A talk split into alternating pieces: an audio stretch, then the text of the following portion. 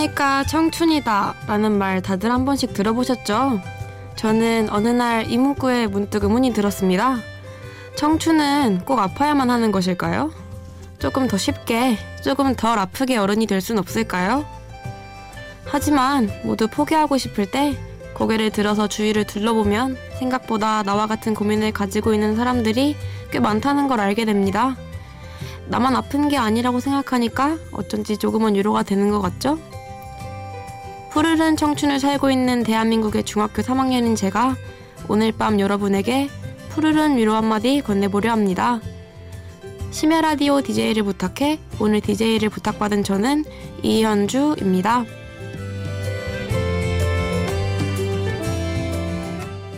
그땐 잘 몰랐고 그래서 무모했고 또 그래서 곡으로 넬의 청춘연가였습니다. 제가 이 곡을 첫 곡으로 고른 이유는요. 이 노래는 듣는 사람에 따라 다르게 들릴 수 있다는 큰 매력을 갖고 있어요. 사람마다 마음속 청춘의 시기가 각자 다른 것처럼요. 안녕하세요. 제 이름은 이현주입니다. 저는 무서울 것이 없는 나이 16, 대한민국의 중학교 3학년이에요. 어른들은 우리를 마냥 어리기만 하고 한창 즐거운 나이라고만 하고 흔히들 청춘이라고들 하시죠? 그런데 사실 그렇지만은 않거든요. 제가 여기 나오겠다고 결심한 이유도 고등학교 입시를 위해서 새벽까지 공부하는 제 친구들에게 시원한 위로를 건네기 위해서예요. 특목고니 자사고니 다들 하나씩 목표는 정해져 있는데 꿈없이 막연하게 달려나가는 친구들이 굉장히 많더라고요. 그래서 오늘 중학생들을 대표해서 우리들의 솔직한 이야기를 한번 나눠보려고 합니다. 제 또래 친구들부터 어른들까지 공감하면서 또는 추억하면서 들을 수 있는 얘기가 되길 바라면서 제 이야기를 한번 시작해 볼게요. 여러분께 꿈꾸는 듯한 한 시간이 되었으면 좋겠습니다.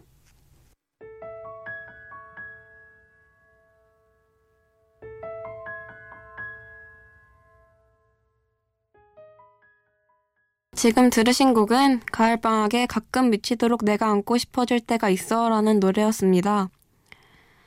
누구나 가슴속에 꿈 한 가지씩은 가지고 계시죠? 그 크기가 크던 작던, 개수가 많던 적던, 꿈은 우리 마음속에서 힘들 때마다 용기를 주는 나의 작은 보물 같은 존재이고 말하지 않아도 소중한 존재인 것 같아요. 제 얘기를 본격적으로 시작하기 전에 제 꿈에 대한 에피소드를 하나 말하려고 해요. 에피소드라기보단 인생의 터닝포인트라고 할 만한 정말 큰 사건이었어요. 중학교 1학년 때만 해도 저는 막연하게 아, 연예계는 진짜 멋있는 것 같다. 난 꼭 PD가 돼야지? 이런 느낌이었는데 그러다가 중학교 2학년 때 학교에서 영웅 프로젝트라는 걸 진행했는데요. 이건 내면의 어려움과 외면의 어려움을 극복해 나가는 프로젝트예요. 저는 이거를 진로와 접목시켜서 진행했습니다. 당시에도 꿈이 PD였는데 어떤 PD가 될지도 뚜렷하지 않고 또 배경, 배경 지식도 부족하다 보니까 고민이 좀 많아져서 이걸 해결하기로 결심했죠. 그러기 위해선 현장의 목소리를 직접 들어봐야 한다고 생각해서 발로 뛰었습니다. 음, 이러이러한 인터뷰를 진행하고 싶은데 협조해 주실 수 있겠냐는 편지와 또 지금까지 포트폴리오를 준비해온 것들과 신분을 증명하기 위해서 학생 측까지 복사해 놓고 그 복사본을 3사 방송사와 거의 모든 연예기획사에 보냈던 것 같아요. 학교가 끝나면 연예기획사에 직접 전화를 걸기도 했고요. 그렇게 열심히 노력했는데도 쉽지 않더라고요. 방송 출연이 잦은 연예인을 인터뷰하려고 했는데 아무 배경도 없는 생초보 중학생이 갑자기 인터뷰를 하겠다고 하니까 그쪽에서도 얼마나 어이가 없겠어요. 결국 유명 방송인은 포기하고 옥상 달빛과 애프터나잇 프로젝트 그리고 연예부 강경은 기자님을 인터뷰했죠. 인터뷰를 하고 자료를 조사하고 레포트를 쓰면서 느낀 점은 아, 내가 알던 연예계는 이게 아닌데 였습니다. 화려한 조명 아래 환상 가득한 연예계는 결코 아름답지 않았어요. 어, 드라마에만 나왔던 내용들이 진짜 일어난다고 하니까 처음엔 조금 충격이었죠. 거기서 제가 꿈을 포기했을까요? 아니요. 오히려 더 하고 싶은 직업이 되어버렸습니다. 꿈에 확신이 생겼다고나 할까요? 그리고 그 꿈은 지금도 진행형입니다. 이쯤에서 노래 듣고 제 이야기 계속할게요.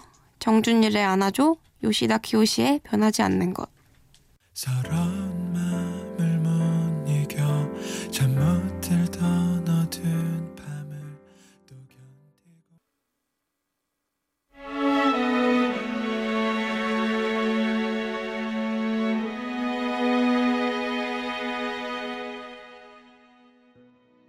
첫 번째 곡은 정준일의 안아줘, 두 번째 곡은 요시다 키요시의 변하지 않는 것입니다.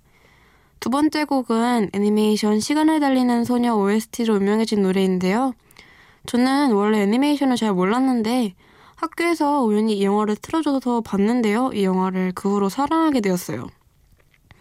이 영화에서 주인공 마코토는 time leap이라는 걸 하게 되는데 마코토가 힘차게 점프를 하면 자신이 원하는 시기의 과거로 돌아갈 수 있게 돼요. 여러분이 만약 영화 속 주인공이라면 어느 때로 돌아가고 싶나요? 음, 저는 가끔 이런 상상을 하면서 즐거워하곤 하는데요. 그래도 곰곰하게 생각해보면 역시 지금 이 순간이 제일 행복한 것 같아요. 과거는 어떻게 바꾸든지 간에 후회하는 법이거든요. 앞서 제 꿈에 대한 이야기를 좀 했는데요.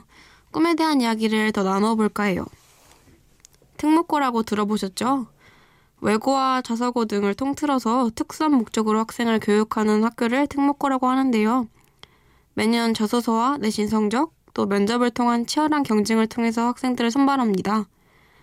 제가 교육열이 센 동네에서 살아서 그런 걸지도 모르겠는데, 제가 다니고 있는 학교는 제가 옛날에 동화책에서 봤던 학교의 모습이랑은 조금 많이 다른 모습이었어요. 음, 특목고라는 고등학교 자체가 있다는 게 나쁘다는 건 아니에요. 저도 더 좋은 교육 환경에서 공부하기 위해서 지금의 동네로 이사 온 거고, 현재 입시를 준비하고 있습니다. 단지 공부를 하다 보면 음, 이렇게까지 해야 하나라는 생각이 들기도 해요. 하지만 주변 친구들은 저보다 더 열심히 하기 때문에 손에서 펜을 놓을 수 없는 입장입니다.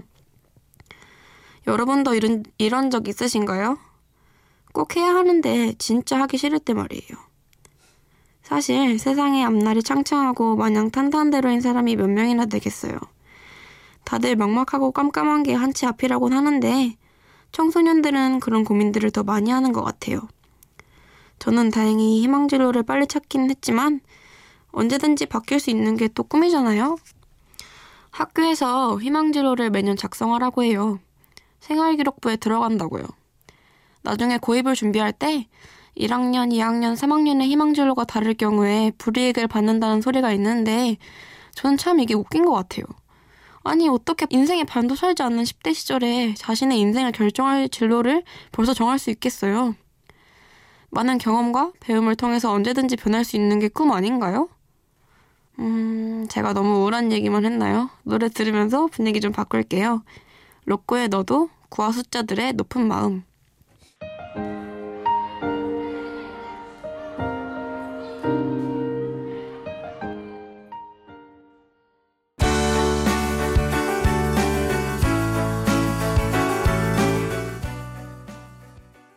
로꼬의 너도 구와 숫자들의 높은 마음을 들으셨습니다. 음, 가끔 확신 없는 미래를 향해 달려나가야만 하는 제 자신에게 지칠 때가 있어요. 달리다가 넘어지면 다시 일어서면 되는 게 인생의 레이스라고 말하잖아요. 그런데 계속 실패를 반복하다 보면 일, 일어날 기운조차 없을 때가 있더라고요. 친구나 선생님이 위로를 해주셔도 아, 나 이해하지 못할 거야. 진짜 그만하고 싶다. 라고 생각하면서 주저앉고 싶을 때 들으면서 힘을 냈던 노래가 있는데요.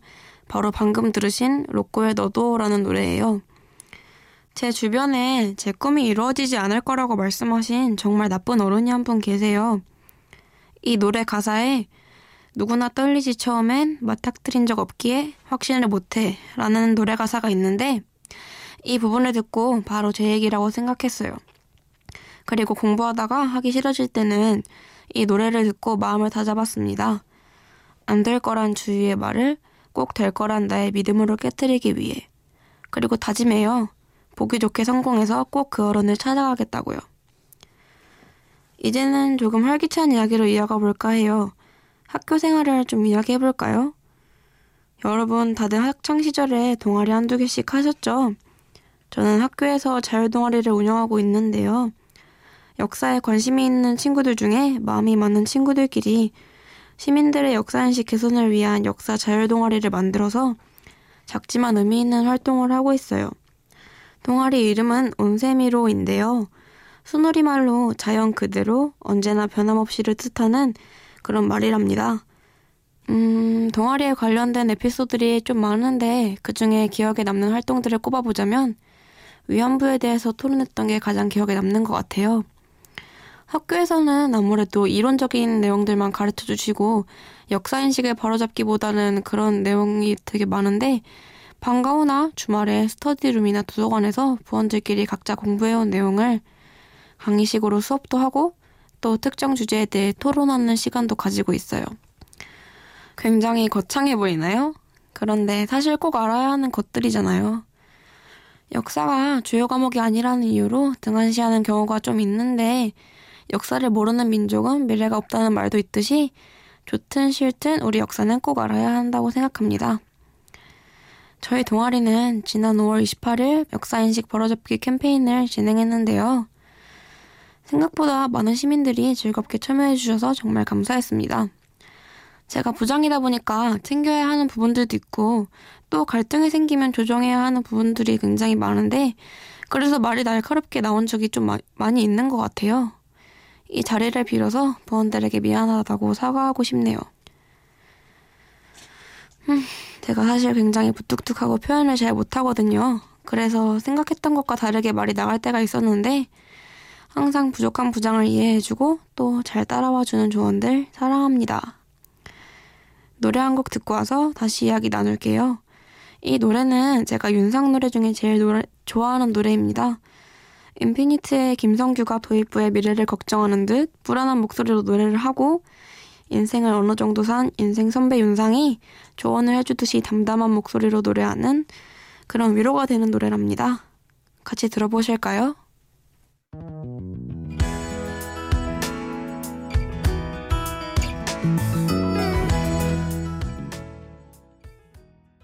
여러분은 지금 심야 라디오 DJ를 부탁해를 듣고 계시고요. 함께하고 있는 저는 대한민국 중학교 3학년인 이현주입니다. 혹시 속마음버스라고 들어보셨어요? 다음 카카오와 서울시에서 주관하는 시민 프로젝트 같은 건데 90분 동안 둘만을 위해서 잘 꾸며진 버스 위에 올라타서 여의도 일대를 달리면서 가족, 친구 등 소중한 사람과 평소에는 하지 못했던 진솔한 얘기들을 나누는 어떤 힐링 프로그램 같은 거예요. 속마음버스 공식 사이트에 같이 탑승하고 싶은 사람과 신청하게 된 사연을 간단하게 적어서 응모하면 그 행운의 당첨자가 정해지는 거죠. 저는 이게 경쟁률이 굉장히 싸다고 들었거든요. 그래서 별 기대 안 하고 신청했는데 덜컥 당첨이 된 거예요. 성적표 나온 날 되게 우울했었는데 이 당첨 문자가 와서 엄청 기분이 좋으면서도 이상했던 기억이 나네요. 며칠 전에 드디어 속마음 버스를 타러 여의도에 다녀왔어요. 3년 반 정도 된 오래된 친구랑 다녀왔었는데요. 처음엔 진지한 분위기가 되게 어색해가지고 농담만 하고 청, 창밖만 쳐다봤는데 어느새 진지한 대화를 하면서 서로의 눈을 보고 있는 친구와 저를 발견할 수 있었네요. 평소에 가벼운 얘기와 농담이 일상이다 보니까 너무 익숙하고 편안해져서 그 존재를 당연하게 여겼는지도 모릅니다. 친구와 저 사이가 더 깊어진 것 같아서 정말 좋았어요. 가족도 정말 중요한데 같은 친구에 놓여있는 친구들만큼 위로가 되는 존재는 없는 것 같아요. 앞서 말했듯이 제가 조금 무뚝뚝하고 표현에 서툰 부분이 있는데 항상 이해해주고 또 같이 열심히 꿈을 향해서 달려나가는 친구들에게 고맙다는 이야기를 전하고 싶네요. 고마운 마음이 무사히 전달되길 바라면서 두 곡 더 듣고 오겠습니다. 박세영 스탠딩 에그의 내게 기대, 테일러 스위프트의 15.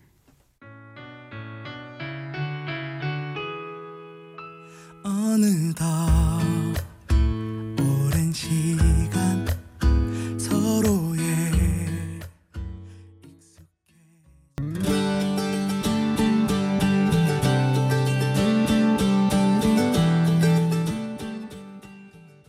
심야 라디오 DJ를 부탁해 저는 대한민국 중학교 3학년 이현주고요.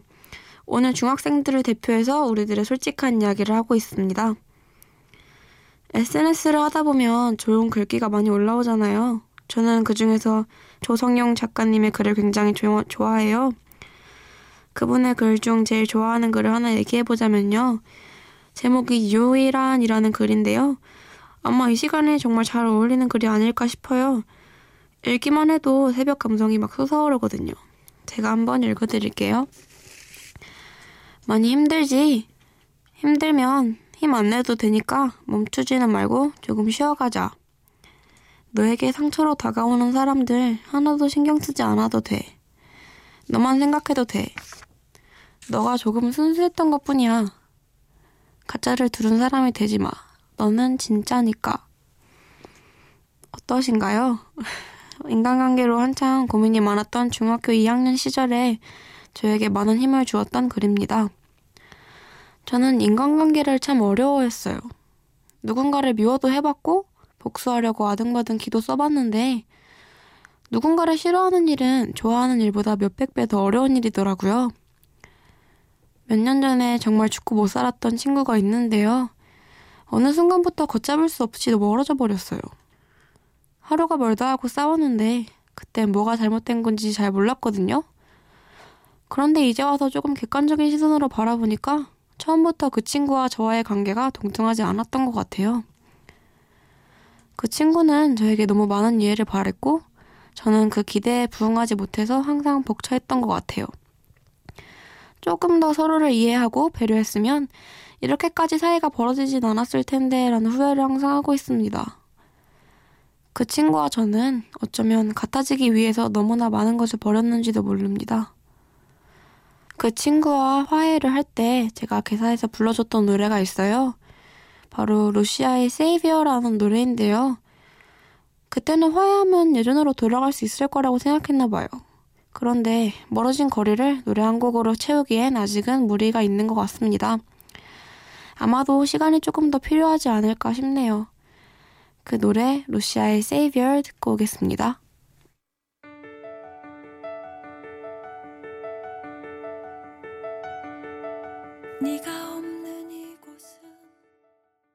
어느새 라디오를 마칠 시간이 되었습니다. 저에겐 진짜 특별한 한 시간이었는데 여러분은 어떠셨나요? 제가 처음에 옥상 달빛을 인터뷰했다고 했잖아요. 인터뷰할 때 그분들이 가끔은 뻔한 말들이 생각지 않게 위로가 될 때가 있어요 라고 하시더라고요. 어쩌면 우리 모두에게는 이 뻔한 위로라는 게 필요했는지도 몰라요. 새로운 하루를 시작하시는 분들, 또는 밤늦게까지 할 일에 열중하고 이제야 눈을 감으시는 분들, 오늘만은 결과에 상관없이 수고한 우리들에게 칭찬해주는 하루가 되길 바랍니다. 마지막 노래 인피니트에 함께 들으시면서 저는 이만 인사드릴게요. 심야 라디오 DJ를 부탁해 지금까지 저는 대한민국의 중학교 3학년 이현주였습니다. 감사합니다.